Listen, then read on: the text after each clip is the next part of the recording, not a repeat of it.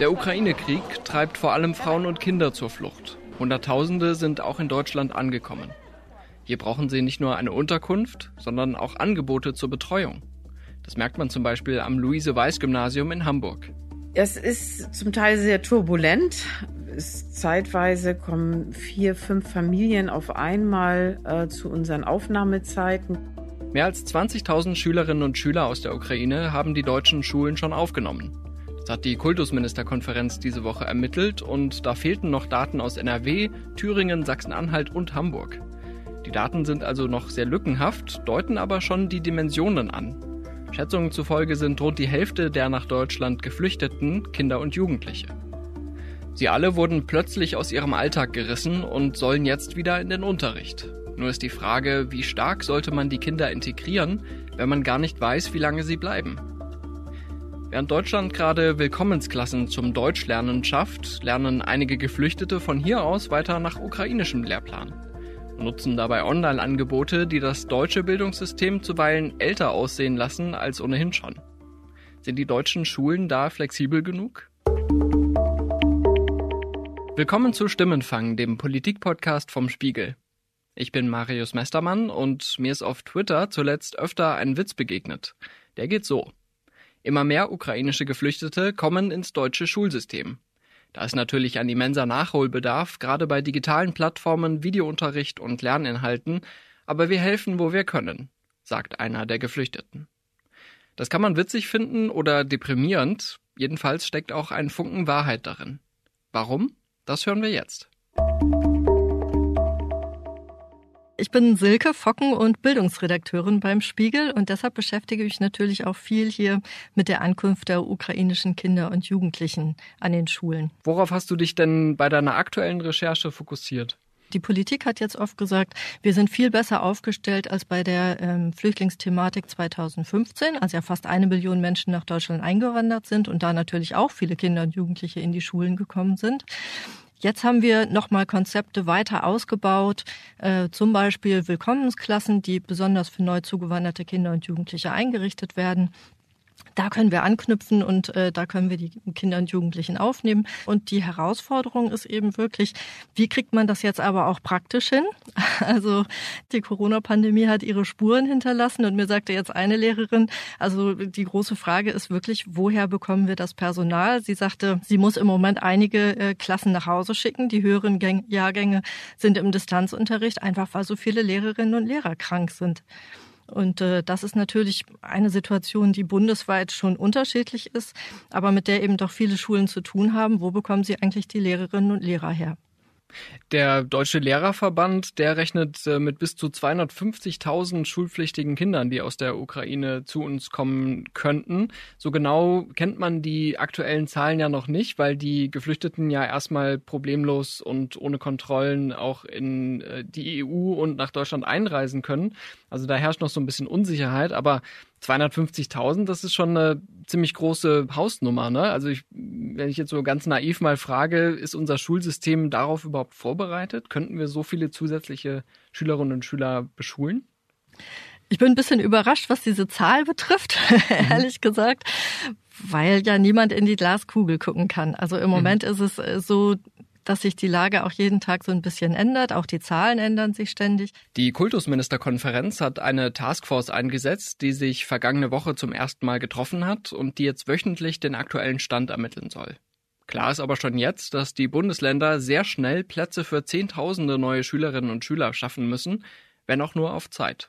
Du hast ja schon das Stichwort Willkommensklassen angesprochen. Da hat sich zum Beispiel die Bundesbildungsministerin Bettina Stark-Watzinger für ausgesprochen, dass man die analog zu 2015 sozusagen nutzt für die ukrainischen Geflüchteten.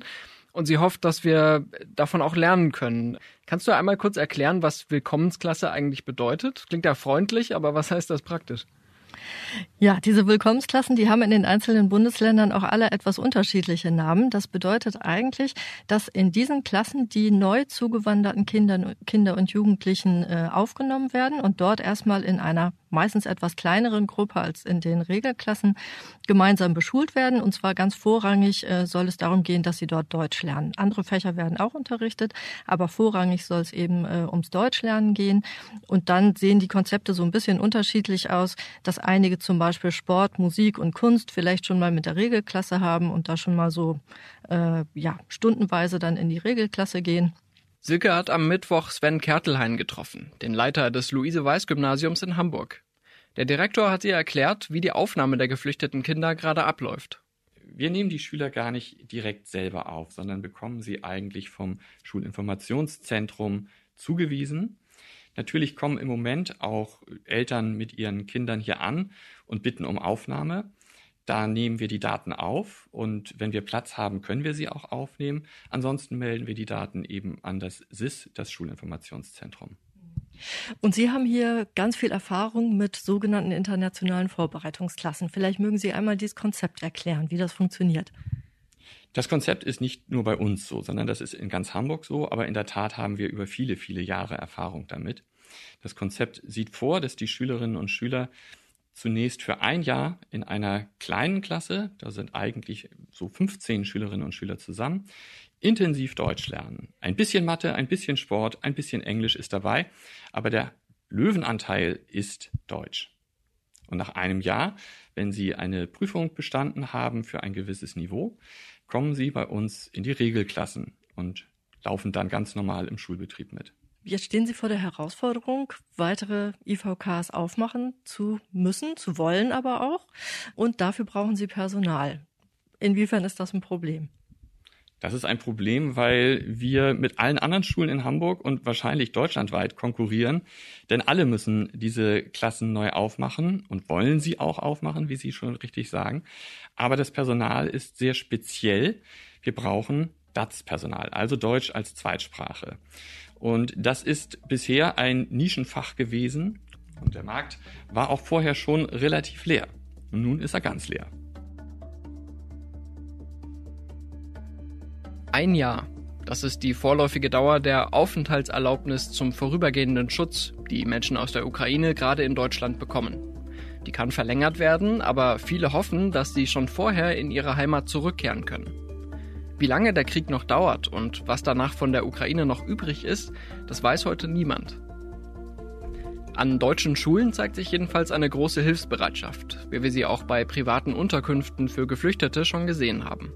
Es ist zum Teil sehr turbulent. Zeitweise kommen 4, 5 Familien auf einmal zu unseren Aufnahmezeiten. Die sind immer Dienstag und Mittwoch zwischen 7 und 8.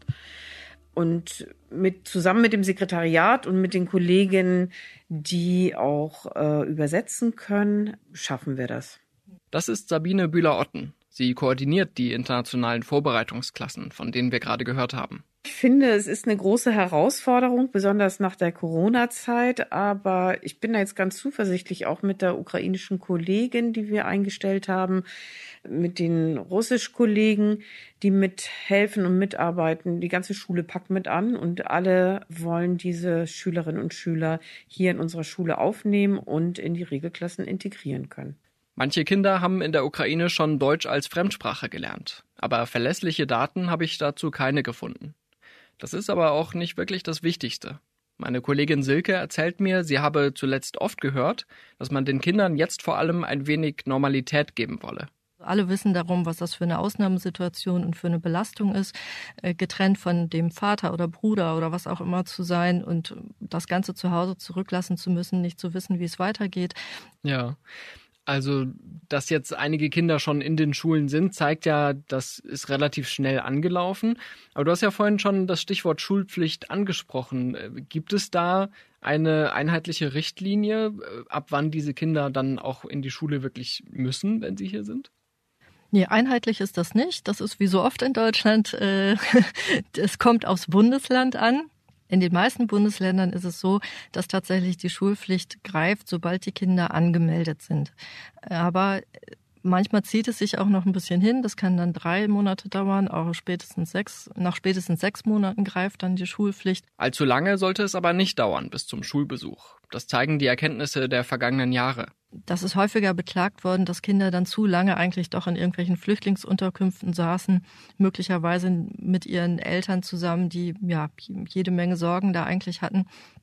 Das war eigentlich nicht unbedingt förderlich und man ist sich ja jetzt schon sehr einig, unabhängig davon, was jetzt offiziell gilt, wenn denn die Kinder und Jugendlichen gerne möchten, dass sie dann auf jeden Fall möglichst schnell in die Schule gehen sollten.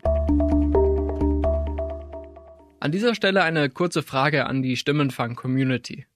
Wie informieren Sie sich eigentlich gerade über den Ukraine-Krieg? Spüren Sie, dass die Flut der Meldungen Sie schon ermüdet? Wie gehen Sie damit um, wenn es emotional mal zu viel ist?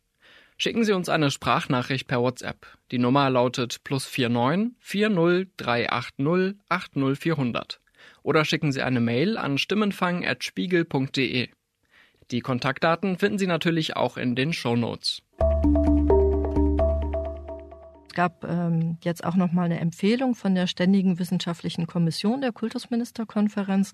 Die haben so ein Empfehlungsschreiben rausgegeben, wie jetzt möglichst die Kultusminister oder überhaupt Deutschland damit umgehen sollte mit der Aufnahme der Kinder. Und da ist das ein wichtiger Punkt, dass sie möglichst schnell ins System tatsächlich integriert werden sollten. Integrieren ist ein gutes Stichwort. Also du hast ja schon gesagt, dass bei manchen Klassen auch explizit sozusagen im Namen drinsteht, dass es da ums Deutschlernen geht, also ums Integrieren in dieses deutsche System, die deutsche Sprache lernen. Aber ist das überhaupt jetzt der sinnvolle Weg für Geflüchtete aus der Ukraine, von denen man noch gar nicht weiß, wie lange sie eigentlich hier bleiben werden? Weil man muss ja auch sehen, also die Sommerferien sind, glaube ich, in 3 Monaten fangen die an in den meisten Bundesländern. Wie viel bringt das denn jetzt eigentlich noch, die da quasi in dieses System reinzustecken? Ja, du sprichst da genau den wunden Punkt an. Also die besondere Situation ist ja im Vergleich zu den vorherigen Jahren, man weiß nicht ganz genau, wie lange die Kinder und Jugendlichen jetzt eigentlich hier bleiben. Also viele äußern ja auch, sie möchten eigentlich möchten gerne so schnell wie möglich zurück in die Ukraine. Die ukrainische Generalkonsulin Irina Tübinger hat daraus deutliche Forderungen an die deutsche Politik abgeleitet. Sie war vor 3 Wochen zu Gast bei der Kultusministerkonferenz und sagte anschließend: Das ist für übergehend, also zeitlich beschränkte Aufenthalt der Kinder hier. Man kann verstehen, dass diese Kinder, wir hoffen, bald, also in einem Jahr, spätestens zurück nach ihrer Heimat zurückkehren können. Zweite, das ist die Kontinuität der Bildungsprozesse. Diese Kinder wurden aus ihrem gewöhnlichen Bildungssystem ausgerissen. Auch in der Ukraine wäre das Schuljahr im Sommer zu Ende. Gerade für die Schülerinnen und Schüler der 11. Klasse, das ist aktuell die letzte im ukrainischen Schulsystem, bedeutet die Flucht eine große Unsicherheit. Aber nicht nur mit Blick auf den Schulabschluss, glaubt Irina Tübinger. Das ist das Aufrechterhalten der nationalen Identität. Sie wissen selbst, dass der heutige Krieg ist gerade von Putin und Russland begonnen, um die Ukraine als den Staat und die Nation auszulöschen. Und es ist wirklich sehr wichtig, dass unsere Kinder können weiter ihre Sprache, Geschichte, Kultur, Literatur hier lernen. Letzte Säule für diese Beschulung hier ist natürlich zu vermeiden, dass unsere Kinder, die schon sowieso zu viel erlitten haben und erlebt haben, keinen weiteren Stress und psychische Trauma hier wegen dieser fremden Umgebung erleben könnten. Also ich hoffe sehr, dass unsere Messages, unsere Botschaft heute hier gehört wird. Und auch, dass irgendwie das inkorporiert könnte in Deutschlands Bildungssystem. Es geht also aus ukrainischer Sicht nicht nur darum, die Kinder jetzt schnell in eine Willkommensklasse zu stecken, damit sie Deutsch lernen und hier integriert werden. Ich habe Irina Tübinger diese Woche für ein Interview angefragt, habe allerdings nur schriftliche Antworten bekommen. Deswegen haben wir diese Antworten in Auszügen vertont. Tübinger klingt dabei etwas weniger konfrontativ als im Redemanuskript von vor 3 Wochen, finde ich. Die Unterschiede zwischen beiden Bildungssystemen existieren zwar, sind unter den jetzigen Umständen aber nicht von höchster Priorität. Viel wichtiger ist es, den Kindern weiterhin den Zugang zu den Fächern zu ermöglichen. die für das ukrainische Bildungsprogramm einzigartig sind. Dies sind die ukrainische Sprache, die ukrainische Literatur, die Geschichte der Ukraine, die Geografie der Ukraine. Dies sind die Themen, die die gegenwärtige und zukünftige Verbindung des Kindes mit dem Land stärken und seine kulturellen Werte bilden. Gerade der Unterricht dieser Fächer macht sie zu Ukrainerinnen und Ukrainern. Bei der Rede der Generalkonsulin war mir besonders aufgefallen, dass sie den deutschen Geschichtsunterricht kritisiert. Sie warf den Kultusministerinnen und Ministern vor, dass Russland und russischer Imperialismus in Deutschlands Lehrplänen dominierten, während die Ukraine und ihre Geschichte viel zu kurz kämen. Sie fordert auch eine Überarbeitung deutscher Unterrichtsmaterialien im Hinblick auf Russland. Auf meine Nachfrage will sie aber nicht ausführen, was sie konkret meint. Möchten Sie, dass ich jetzt eine ausführliche Analyse deutscher Geschichtsbücher anstelle? Das liegt leider nicht in meiner Kompetenz und ist auch nicht meine Aufgabe. Ich habe diese Gelegenheit bei der KMK lediglich dafür genutzt, um die Aufmerksamkeit auf ein Problem zu lenken, das lange vor der gegenwärtigen massiven russischen Invasion in der Ukraine bekannt war. Die Generalkonsulin nimmt auch direkten Bezug auf die aktuelle deutsche Politik. Die von Herrn Bundeskanzler Olaf Scholz angekündigte Zeitenwende sollte auch zu einer Analyse der Gründe anregen, warum Deutschland Russland trotz aller Aggressionen so lange durch die rosarote Brille betrachtet hat. Experten behaupten inzwischen fast einstimmig, auch Berlins unzureichende Reaktion auf das Verhalten Moskaus hat Russland seine weiteren Verbrechen ermöglicht. Tübinka findet es schade, dass die deutsche Bevölkerung die Ukraine jetzt durch Informationen über die Zahl der abgeworfenen russischen Bomben und die Zahl der zerstörten ukrainischen Städte kenne, wie sie schreibt. Es wäre viel besser gewesen, während des Unterrichts des Lehrplans etwas über meine friedliche, schöne, vielfältige Ukraine, ihre jahrhundertealte Geschichte und Kultur zu lernen. Vielleicht würden wir uns dann nicht in diesem Schrecken befinden, welchen Russland den Ukrainern und dem ukrainischen Land antut. Die Resonanz ihrer Forderungen bei der Kultusministerkonferenz will sie aber noch nicht bewerten. Dafür sei es noch zu früh. Aber sie schreibt: Bei einigen Gesprächen in Bundesländern und Schulen haben meine Kollegen und ich das Umdenken bereits gespürt. Das heißt, Verständnis und Bereitschaft, den ankommenden Schulkindern zu helfen und auf sie einzugehen. Gleichzeitig verstehe ich, dass dies eine Herausforderung für die etablierten Lehrpläne und das Schulsystem darstellt. Wie man dies in der Praxis ausgestaltet, werden wir bald sehen. Wie gesagt, das klingt etwas weniger konfrontativ, als ich zunächst den Eindruck hatte. Tübinka schreibt, dass sie Willkommensklassen auch nicht per se ablehnt. Es spricht nichts dagegen. Die ukrainischen Kinder sollten unbedingt Deutsch lernen und das Land, das ihnen vorübergehend Schutz bietet, besser kennenlernen. Das ukrainische und deutsche Lehrsystem sollten sich nicht ausschließen. Vielmehr sollten sie sich ergänzen und, wie bereits gesagt, dadurch bereichert werden. Für die Generalkonsulin und die ukrainische Regierung geht es hierbei nicht darum, dass die Kinder möglichst wenig Stoff verpassen. Sie erheben die Schulbildung zu einer Frage der nationalen Identität. Das sei für die Existenz und Zukunft der Ukraine unabdingbar, schreibt die Generalkonsulin. Ich habe meine Kollegin Silke Fokken gefragt, ob sie diese Forderungen für umsetzbar hält. Das ist natürlich verständlich, dass da die Sorge groß ist. Gleichzeitig ist eben die Frage, ja, wie lange bleiben die Kinder und Jugendlichen tatsächlich? Das weiß man ja nicht so richtig ganz genau. Und da gibt es schon, habe ich den Eindruck, bei den Politikerinnen und Politikern hier auf deutscher Seite eine große Aufgeschlossenheit, solchen Wünschen entgegenzukommen und trotzdem eigentlich auch sehr klare Signale, naja, wir möchten die schon hier in das bestehende System integrieren und wir können jetzt nicht so ein Parallelsystem aufbauen. Es treffen also zwei Mentalitäten aufeinander. Die der deutschen Politik, die das Modell der Willkommensklassen für geeignet hält und als Priorität sieht. Und die der ukrainischen Regierung, die verhindern will, dass die geflüchteten Kinder die Bindung zu ihrer Heimat verlieren. Beides finde ich schon nachvollziehbar, muss ich sagen. Und es schließt sich auch nicht unbedingt aus, wie der Hamburger Schulleiter Sven Kertelhain erklärt. Wir verfahren so, wir stellen ukrainische Lehrkräfte ein, die Deutsch sprechen oder als Deutsch als Unterrichtsfach mitbringen und hoffen, auf diesem Weg beiden Seiten gerecht zu werden. Einerseits uns, dass wir den Unterricht decken können und andererseits aber auch den neu angekommenen Schülerinnen und Schülern, die eine vertraute Person letztlich dann vor sich haben. Von ukrainischer Seite gibt es den Wunsch, dass es eventuell auch rein ukrainische Klassen gibt, dass dort dann auch auf ukrainisch unterrichtet wird und am besten nach dem ukrainischen Lehrplan. Wie stehen Sie diesen Wünschen oder man kann vielleicht auch sagen Forderungen gegenüber? Das ist nicht meine private Meinung, sondern das ist die Haltung der Hamburger Schulbehörde an dieser Stelle, dass wir dem nicht Rechnung tragen können und auch nicht wollen. Denn wir haben zunächst einmal den Bildungsauftrag, Deutsch zu unterrichten. Das tun wir. Wir werden darüber hinaus ein kleines Angebot ukrainisch machen, aber das hat eher den Charakter eines Fremdsprachenunterrichts wie für unsere Schüler. Für die ukrainischen Flüchtlinge ist das natürlich kein Fremdsprachenunterricht, sondern muttersprachlicher Unterricht.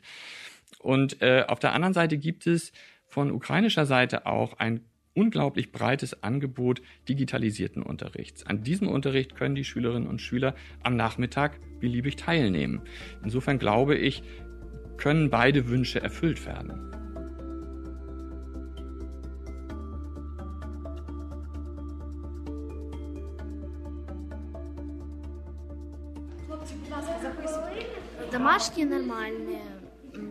Ich mag es, weil es ein bisschen wie in meiner alten Schule ist. Es gibt einen Plan für den Unterricht und Aufgaben. Das gefällt mir. Ich kann es kaum erwarten, endlich Deutsch zu lernen. Das ist Dasha aus der ukrainischen Stadt Dnipro. Ein Spiegel-Team hat sie am Montag in einem Büroloft in Berlin getroffen, beim Schulunterricht. Das Kinderhilfswerk Arche und eine große Unternehmensberatung haben dieses Angebot organisiert. Bislang gibt es 2 Klassen mit je 20 Plätzen und eine dritte soll bald dazukommen. Das Angebot richtet sich an ukrainische Kinder, die noch nicht an einer regulären deutschen Schule angemeldet sind. Zum Beispiel, weil die Bürokratie Zeit in Anspruch nimmt oder weil die Eltern, in diesem Fall fast immer Mütter, noch nicht wissen, in welchem Stadtteil oder in welchem Bundesland sie wohnen werden. In der ersten Woche hat man noch gemerkt, wie gestresst und angespannt die Kinder waren. Aber jetzt öffnen sie sich langsam und bekommen bessere Laune. Wir geben uns große Mühe, dass die Stimmung hier positiv ist. Von 10 bis 13 Uhr unterrichtet Tatjana Gubskaja die Kinder hier in Berlin. Nachmittags gibt sie Online-Unterricht für ihre frühere Klasse in Kiew und hält noch Kontakt mit den Eltern. Für die Ukrainerinnen, die ihre Kinder in dieser improvisierten Berliner Schule kostenlos betreuen lassen können, ist das Angebot eine Erleichterung. Die Schule in der Ukraine läuft zwar online weiter, aber es ist natürlich gut, dass die Kinder hier direkt miteinander lernen und spielen können.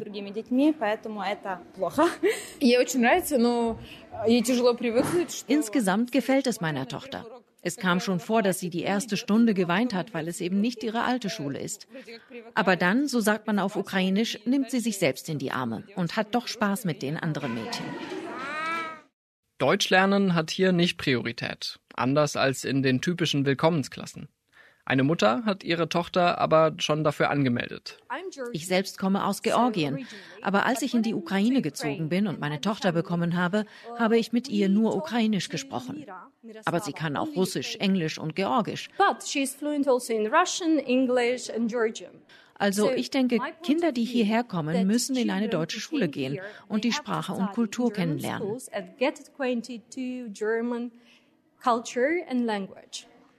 Die Initiatoren der improvisierten Schule wollen sich aus dieser Diskussion heraushalten. Die eine Stabilität, die wir denen geben können, ist auf ihrer Sprache, auch im Rahmen des Lehrplans. Es ist ja ganz cool, dass der ukrainische Lehrplan, die ganzen ukrainischen Schulbücher auch online sind, die wir einfach kopieren können. Das bisschen Stabilität und Sicherheit, eine Freundin, mit der sie jetzt sofort richtig sprechen können, das können wir jetzt bieten.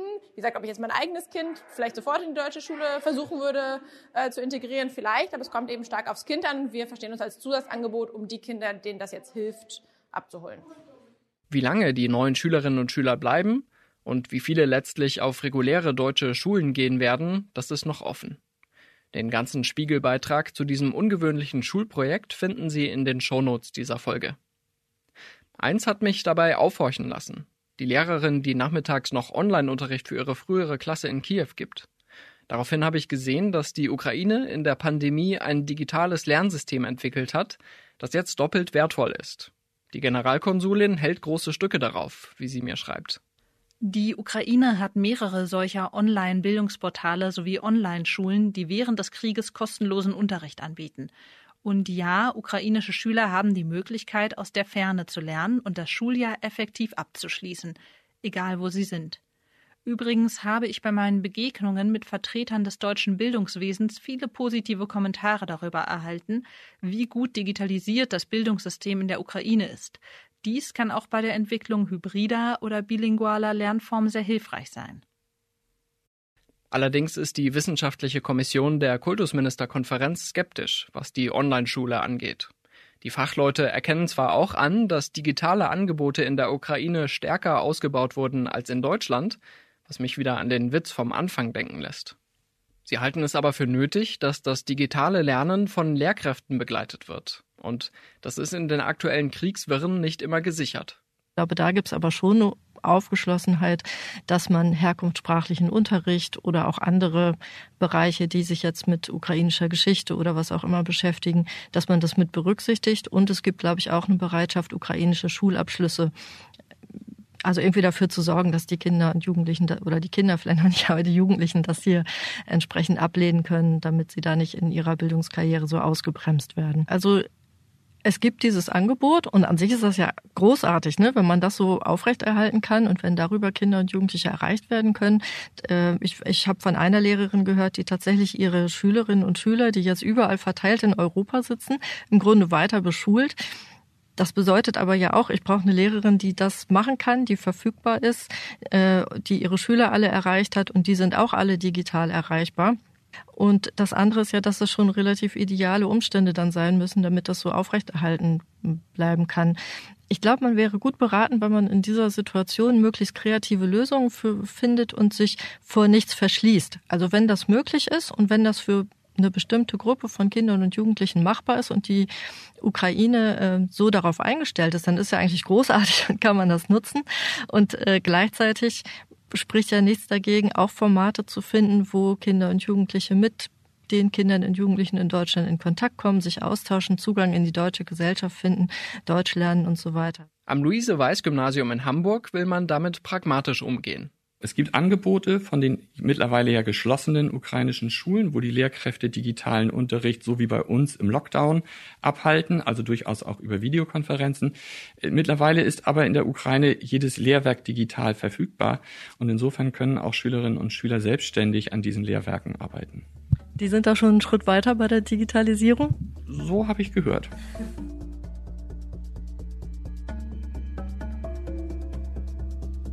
Eins ist klar, wenn die geflüchteten Ukrainerinnen und Ukrainer bald wieder heimkehren können, werden sie sicher davon profitieren, wenn sie jetzt möglichst nah an ihrem ukrainischen Lehrplan bleiben oder zumindest den Willkommensunterricht ergänzen können. Aber es ist natürlich schon so, wenn es am Ende anders kommt und wenn die Kinder und Jugendlichen doch nicht so schnell zurück können, sondern lange hier bleiben, dann wäre natürlich schon wünschenswert, dass sie dann hier eine gute Chance haben, sich zu integrieren. Und das geht natürlich im Wesentlichen über den Schlüssel Sprache auch und eben das Deutschlernen. Also ein Forscher erinnerte an die 70er Jahre. Da sind solche Willkommensklassen wohl für türkische Kinder eingerichtet worden, weil man davon ausging, ja, die sogenannten Gastarbeiter, ne, die bleiben nicht lange.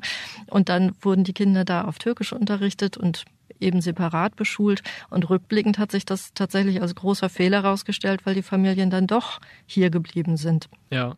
Hältst du es eigentlich für denkbar, weil es sind ja jetzt eben viele Frauen und Kinder hierher geflüchtet und unter den Frauen sind auch einige Lehrkräfte, ne, und Pädagoginnen, dass die jetzt aktiv auch eingesetzt werden an deutschen Schulen oder in separaten Projekten? Ja, das halte ich auf jeden Fall für denkbar. Also das ist auch politisch so gewollt. Man setzt eigentlich auch ein bisschen darauf, dass man die Personallücke darüber vielleicht zumindest etwas schließen kann. Und ich weiß von einigen Schulen, wo auch tatsächlich ukrainische Lehrkräfte jetzt schon im Einsatz sind. Entweder weil die hier sogar schon länger in Deutschland leben oder auch tatsächlich von denen, die jetzt gerade hierher geflüchtet sind. Also eine Schulleiterin sagte mir, sie ist da mit einer Grundschullehrerin in Kontakt.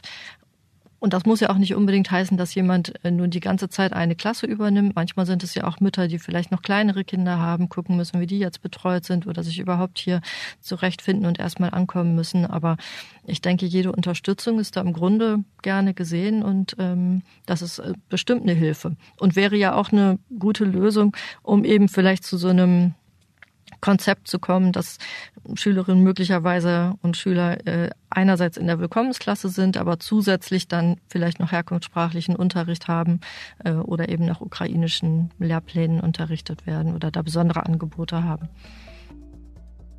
Es braucht also viel Flexibilität und Anpassungsbereitschaft, um den ukrainischen Kindern Unterricht zu ermöglichen. Hinzu kommt natürlich, dass sie oft viel durchgemacht haben und ein soziales Netz gut gebrauchen können. Das ist nochmal eine besondere Herausforderung, damit die Kinder hier auch wirklich gut ankommen und sich gut aufgenommen fühlen. Teilweise jetzt in der Ukraine, aber natürlich auch, wenn Kinder aus Afghanistan, Syrien oder sonst wo kommen, haben die eine schwierige Flucht hinter sich. Unter Umständen sind sie in Lebensgefahr gewesen, mussten sich von ihrem Zuhause trennen, haben Gewalt und Elend und so weiter erlebt. Und auch das muss man in den Schulen ja irgendwie auffangen können. Und dafür müssen dann auch die Menschen richtig ausgebildet und darauf vorbereitet sein. Das Ergebnis deiner Recherchen, das kann man dann diese Woche im Neuen Spiegel lesen, habe ich mir sagen lassen. Ja, das ist richtig. Sehr schön, dann ist das auf jeden Fall eine klare Leseempfehlung. Da wird es dann auch nochmal ins Detail gehen und den Link dazu werde ich dann, sobald der Artikel auch online erschienen ist, in den Shownotes ergänzen. Vielen Dank für deine Einschätzung, Silke. Sehr gerne. Das war Stimmenfang, der Politik-Podcast vom Spiegel. Wenn Sie sich direkt im Anschluss weiter über den Ukraine-Krieg und seine Folgen informieren wollen, hören Sie doch gerne bei 8 Milliarden rein. Dort spricht mein Kollege Olaf Häuser in einer neuen Folge darüber, was wir über die Friedensverhandlungen wissen und wie glaubhaft die Ankündigungen der russischen Seite sind. Sein Gast in der Folge ist unser Auslandsressortleiter Mathieu von Rohr. Den Link finden Sie in der Beschreibung. Ich bin Marius Mestermann und ich bedanke mich für die Unterstützung bei Silke Fokken, Thies Schnack, Luana Patimo, Rebecca Wiese, Ole Reißmann und Luca Zimek. Unsere Stimmenfangmusik kommt von Davide Russo.